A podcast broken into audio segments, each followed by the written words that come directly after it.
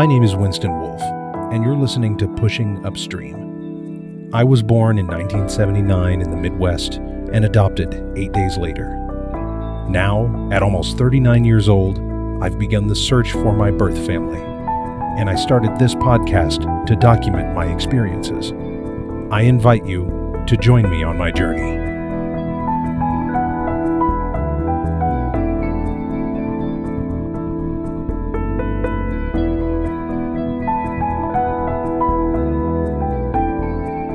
Today is June 22nd, 2018. This is episode 01. The day after I recorded the pilot episode, number 00, there was an article that was posted by Kurt Erickson of the St. Louis Post Dispatch. And, you know, this could not have come at a more perfect timing, in my opinion. The name of the article is Long Wait for adoptees seeking birth records in Missouri. Essentially, whenever the law went into enactment on the 1st of January for those over the age of 18, people were warned that the wait period could be between three to six months. However, it looks like, considering the number of requests they received, which they didn't anticipate, apparently the wait time has actually been extended to nearly nine months. Now, I personally have not been able to submit my form yet. I still plan to. But it looks like I'm going to need to plan for a wait period of probably up to about a year. Needless to say, this is a little disappointing. According to the article, it looks like 848 people have been provided with either a copy of their original birth certificate or notified that the agency did not have a record on file for them. This is something I'm kind of worried about. Not necessarily that they won't have a record, that would be disappointing in and of itself, but also to find out that information may have been redacted. As I said in the previous episode, there is a form you can submit if you are a birth parent, if you decide you don't want that information divulged. And the way I understand that it works is if both parents fill that form out, the record is completely unavailable. If only one of them fills out that form, then essentially you would get a record that has that information marked out. But to be honest, even if I'm not able to get any sort of document, anything that shows any information about either one of my birth parents, no matter what the outcome is going to be, I plan on submitting it anyway.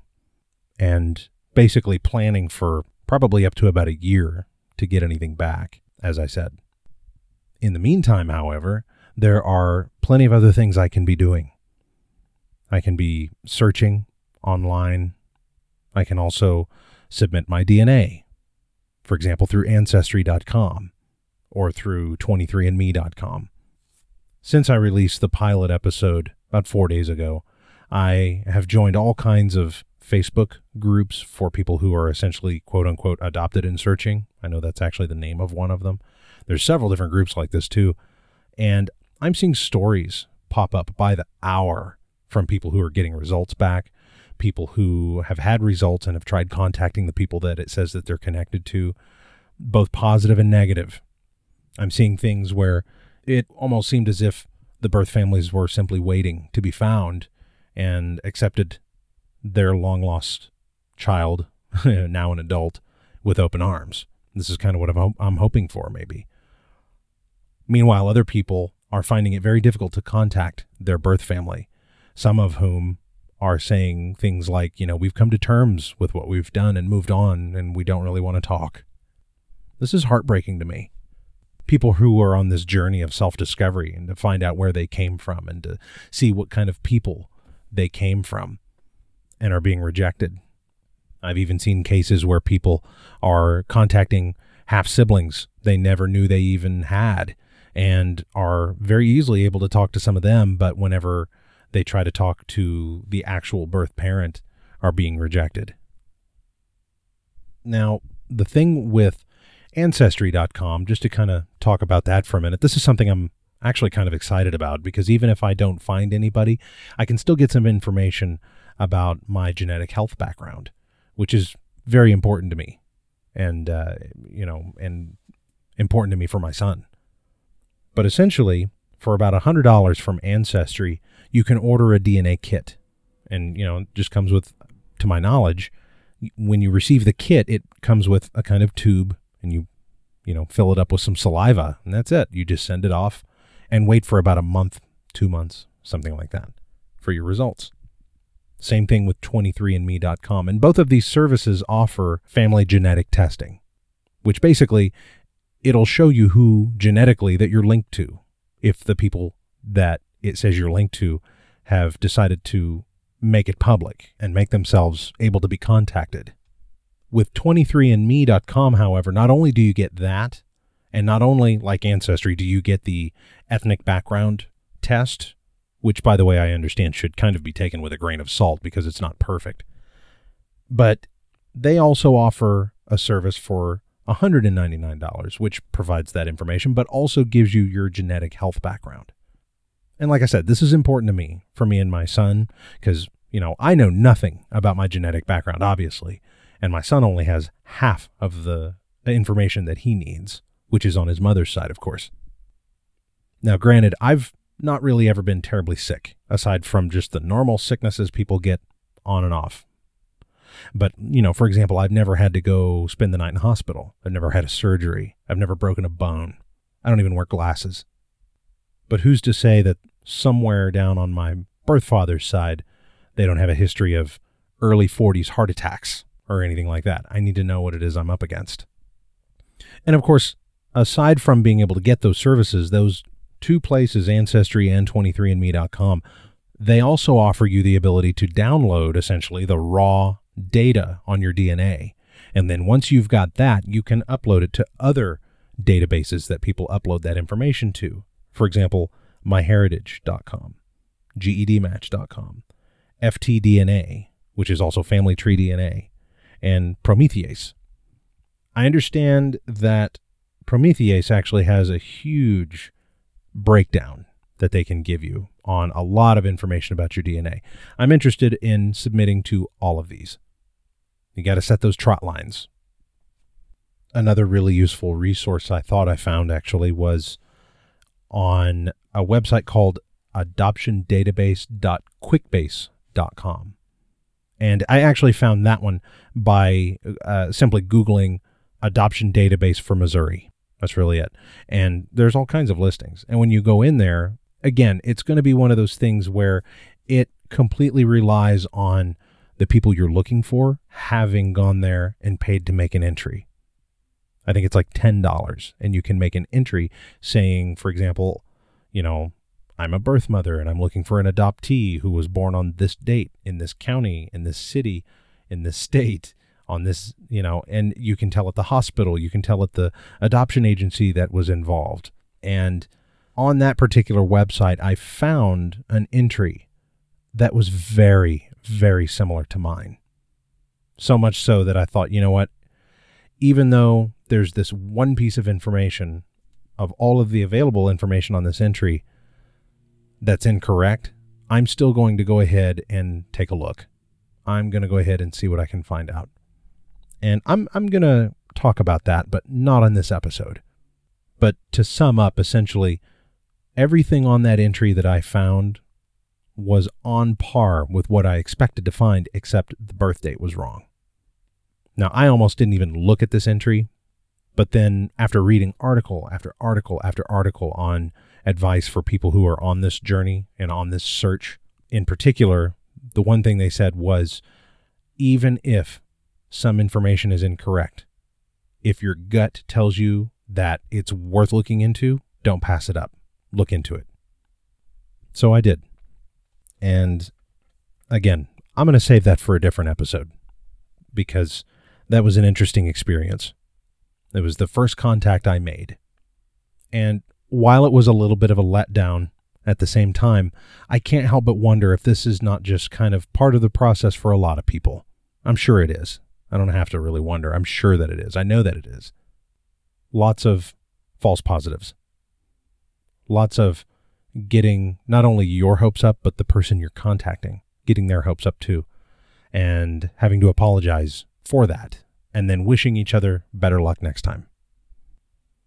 Now, one thing I will talk about in the last episode, I mentioned several different things that I had wondered over the years. For example, are they still alive? Um, are they looking for me? You know, have I met them and not even known it? That one in particular, that last one about having met them and not known it, there was something that happened to me about 18 years ago when I worked at a, a camera store. There was a woman and her daughter who must have been probably five years younger than me or so, who came into the store looking for a camera for the young girl. And so, of course, I helped these folks out, showed him a lot of the, you know, the point and shoot cameras. And I think she might have been interested in one of the Olympus models. The more I was looking at her and thought to myself, she could be my sister. This girl could be my sister. She looks like I'm looking into a mirror at a female version of myself.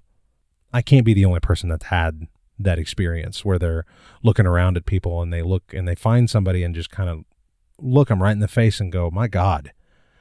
You know, and how do you approach that? How do you go, you know, did you by chance have a child that you adopted out in 1979? How do you drop that? you don't. That's, you know, there's no socially acceptable way to just stumble into that conversation like, nice weather, huh? Did you ever adopt a kid out? it just doesn't work that way. So I just kind of had to stand there, and I helped them just fine. I, I sold I sold her a camera, but I never saw them again, to my knowledge. I I just I've never had that experience with anybody else to look at somebody and go, I wonder. You know, there's enough similarities in physical appearance that I wonder. Now, of course, here we are in 2018 and it's so easy to do a DNA test now to and and you know throw that data into a database to see who links up to you. How much would that have cost 18 years ago? I don't even know. Probably pretty expensive. I don't even think the technology was nearly up to par then as it is now, just as with, you know, of course, any other technology. So we really do live in the future, so to speak. So, yeah, you know, that was a unique experience that I wasn't sure how to describe. I wasn't sure how to share um, over the years. It's just been one of those things, but it is what it is.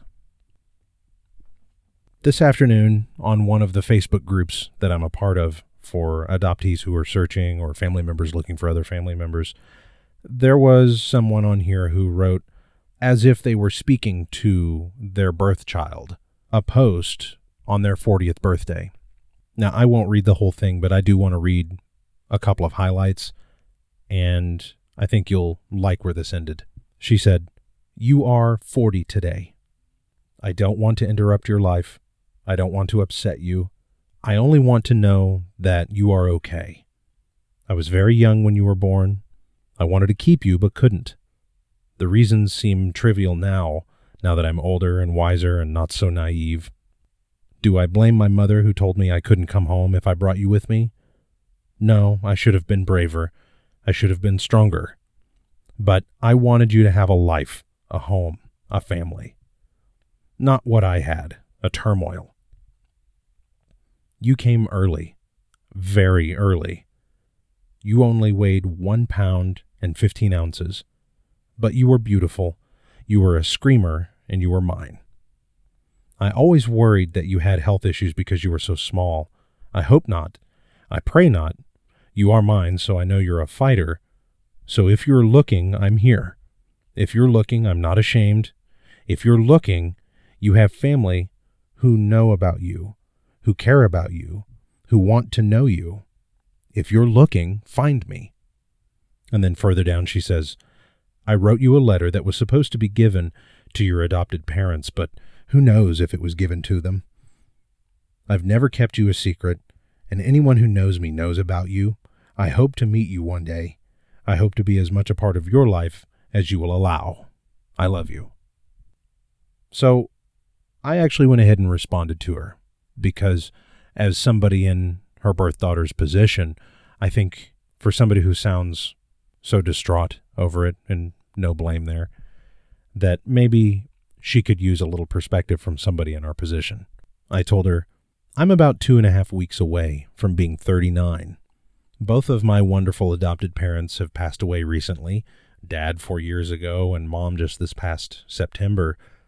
I remember thinking years ago that I would feel guilty for searching for my birth parents because I didn't want my adopted ones to believe that I was doing it to replace them or because they weren't good enough. But I remember one of the last things my mom said to me before she passed away. And keep in mind, she had kidney failure and faded into a coma before passing a few days later, was that she was sorry that she didn't know more about who my birth parents were, or who my birth mother in particular was. But I somehow feel that it's more respectful to them that I waited to embark on this search for my birth parents until now. At one point, I'd made peace with not knowing. But now that I've got a little boy of my own, I feel like I need to do it. I have a non identifying letter that was given over to my adopted parents with me at the time of the adoption, as well as a stack of children's books, a greeting card congratulating my parents on their new baby, and a ring that she wanted me to wear when I got older. Just because they are 40, I don't think you should convince yourself that they don't think about you or that they're not maybe trying to find you. I just began my search four days ago, and I've got some tasks ahead before I can even get a first wave of any useful information. If I can find her, I just hope that my birth mother is as anxious to hear from me as you are of your daughter. So there it is. As I continue on my search, I'm learning a lot about other people. And I'm also finding that my story is pretty cut and dry compared to a lot of the ones I'm seeing. For example, I'm finding a lot of people who aren't adopted but are doing DNA tests for trying to do family trees or find out about their ethnic backgrounds a little bit deeper and in more detail. And in the process, they're uncovering some pretty ugly family secrets. I can think of one instance where a brother and a sister both did a DNA test. And when the test came back, the brother only had half of the people connected to him as the sister did to her but also had an entire list of people that they'd never heard of before. So essentially, for lack of a better way to put it, it seems as though the mother in this situation may have been a little unfaithful. This is a huge secret that can just be blown wide open in a family. And that, I have to admit, I'm grateful that that's not something I'm worried about. I'm not connected to anybody so everyone I find is going to be a surprise. My hope is that I'm not the secret. On the other hand, I need to go by what I originally said, which was no matter what the outcome, I want to do this. I can be tactful about it, respectful. I get it, you know, and whenever I talk about my letter, and I'll read it like I've said before, I'll save that for another episode as well. I think you'll find, like I did, that it seems that my birth parents were probably pretty young. They weren't ready. I get it. You know, adoption is a fantastic option. You know, it beats the alternative. If you're not going to keep a kid, it beats the alternative. You know, and like I said in the last episode, I'm grateful for the life I've had. I don't know what it would have been had I not been adopted, so I'm not going to speculate, but I certainly have no complaints about the upbringing I got. But as I said, I think that'll probably do it for this episode, and I'll go ahead and kind of leave things where they are right now. In the next episode, I think I'd like to discuss the experience of making that first contact, doing the research, and ultimately how I came to the conclusion before even making that contact that I was probably not on the right trail. In the meantime, thank you again to all my listeners. I enjoy recording these episodes and releasing them, and your feedback, of course, is important to me. In fact, I've created a new email address for you to send questions to if you want. That email address is pushingupstreampodcast at gmail.com. For those of you listeners out there who are on your own journeys, don't give up. Never stop searching.